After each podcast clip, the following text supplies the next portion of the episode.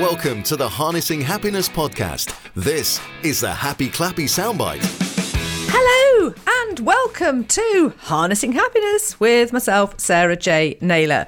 Thank you, as always, for stopping by and listening to this episode, this Happy Clappy episode on this occasion. And as you know by now, I'm uh, sponsoring my own show, so I'm the midlife success coach and uh, a whole lot more stuff. But you can find out about my coaching and my courses and my books and my talking and speaking, all that sort of stuff over at sarahjnaylor.com. I could spend ages talking about all of that, but just like to get on with what I love doing as well, which is recording this show. So here I am. I was actually inspired to talk about this subject by a post a good friend of mine and my photographer actually. She's done all my photographs, my professional photographs over the last, oh crikey, nine years, I think it is, since about 2013. Suzanne, anyway, she'd done a post on LinkedIn today at the time of recording about being lucky. And, you know, people go, oh, you shouldn't. And she was basically saying, you know, you'll never hear me say I'm lucky. And what she meant about that is it's about the hard work you put in. And, you know, is it necessarily always hard work? Yes, it's, it's an application. So, anyway, cut a long story short, I thought I'd talk to you about.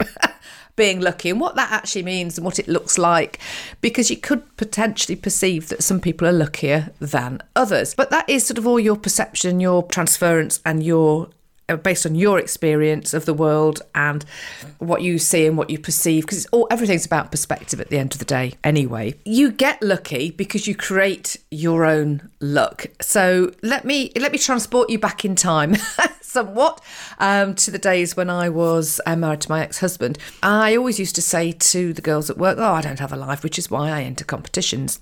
Not that I'm saying that you don't need a life to enter competitions because you can have a life and enter them but as it was I didn't go anywhere and I spent spent a lot of my time at home, literally just finding competitions to enter through a magazine I subscribed to and entering competitions, which is how I actually met a good friend of mine, Lorraine, uh, who actually was up uh, up at the weekend to time I was recording this episode, uh, who I met having won a competition in Italy. We met on the and I've actually done a podcast episode with her. So if you actually have a look through my guest episodes going back um, some time, you'll find one with Lorraine Day, and we talk about our friendship and how we met through entering competitions.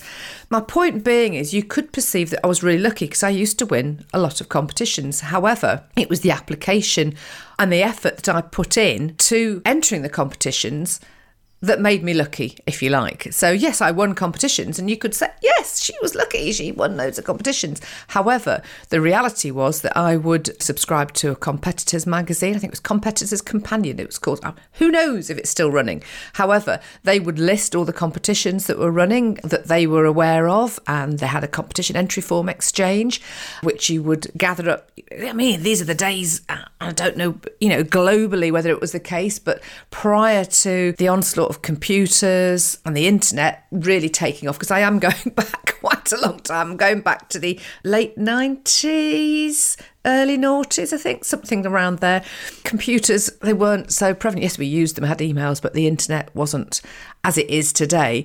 And you'd go into supermarkets and stores, and wherever you'd go, there'd be a competition entry form. So you'd gather these competition forms together, and if you'd got more than one, you could, or you got two or three, you could send them off in this entry form exchange and say which one, which competition entry forms you wanted, and there'd be this exchange. So you would get back in the post because you'd send a replied paid envelope, and you'd get a selection of competition entry forms that you hadn't been able to access yourself, and and that's what would happen. So I would be entering, crikey somewhere in the region, possibly sometimes about 40 competitions a week. So I'd be writing my um, postcards. In fact, that's how I ended up in Italy. It was a competition I'd been made aware of because of my subscription to this magazine, and it was with a bread company called Kingsmill and I just literally put my name and address on a postcard, put it in, put a put a stamp on it, put it in the letterbox, and I won. My friend Lorraine actually entered off the back of the bread itself, and I say, hey presto, I think it was twenty years ago. We, we ended up meeting on the side of uh, side of the mountainside in um, Italy, in the Orvieto region, having won a cookery competition, which came complete with flights, car hire, etc., all for the price essentially of a stamp. Although I say I paid um, to be be a subscriber of this magazine at the time. So I was creating effectively my own look, and this is what my friend Suzanne was pointing out. Uh, you know, she's been doing working as a photographer now for 17, I think 17 years, something like that. I Can't remember how many years since she trained, retrained, because she'd had a big career change from working as a, a buyer for global brands. But yeah, anyway, so she retrained, but she's put the work in. She's done the study, she's built up her business, she continues to build up her business, as do I with all that I do. So the way I live my life today is one that I've created for myself. It's not been without its challenges, it continues to throw challenges at me. However, you know, I feel very fortunate, I'm very grateful for the life I've been able to create for myself,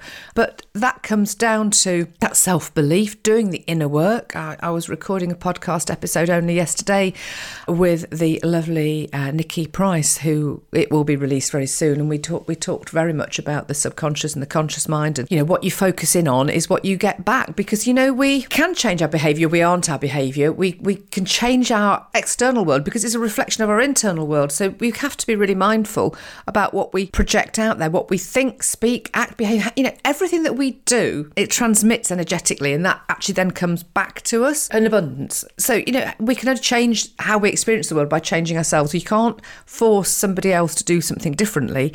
And you know, coming back to the luck thing, you know, it's not about luck, it's about recognizing opportunities, it's recognizing things that are presented to you. It's maybe, you know, it's like me doing this podcast episode now. I was sitting here in front of the screen thinking, okay, so I need to record some happy clappy episodes because they go out every Friday and I haven't got any left. so I think, what, what will I talk about? Because I like to have something that comes to me that inspires me. And it suddenly, you know, what I'd read that Suzanne had put this morning sort of dropped into my head. I then sort of sit with that for maybe sort of 30 seconds, minute, couple of minutes. It depends. But I like to work very instinctively and very intuitively. So it's like feeding something and put, planting that seed, watering it quickly, letting it um, grow really rather quickly as well. So, you know, then I sort of jump in and I sort of talk extemporaneously. It was a word I was given a couple of years ago. So I've discovered that word, which means means sort of free flowing. I talk as it comes into my head. So apologies if you think, what is she on about? Who does she think she is? But yes, I just like to talk about what comes into my head. I like to sort of recognise those opportunities. So, you know, coming back again, back round to the luck thing, it's recognising the opportunities, it's seizing those opportunities, it's acting upon them. In fact, I could go back to my early days as a child, there used to be a fete on every year in some house garden somewhere in a local village that we would go to. It became apparent that I can't remember what it was. I can't remember the exact details because I really was very, very young. But essentially, my friends and I were going around collecting, I think it was either tin cans or empty it might have been empty um, crisp bags, or it could have been a combination of both, but effectively, we were picking them up and gathering them and taking them to the organisers. Do you know, I think it might have been cans. But if we collected so much, we would then get paid. I think it was actually either in paid in cash or money, or it was pence. It was literally pence. You know, we're going back because I was very young. I was born in 1965, so we're going back to the late 1960s, very early 1970s. So it was, you know, small money. I would then go and exchange that for all these really lovely polished stones.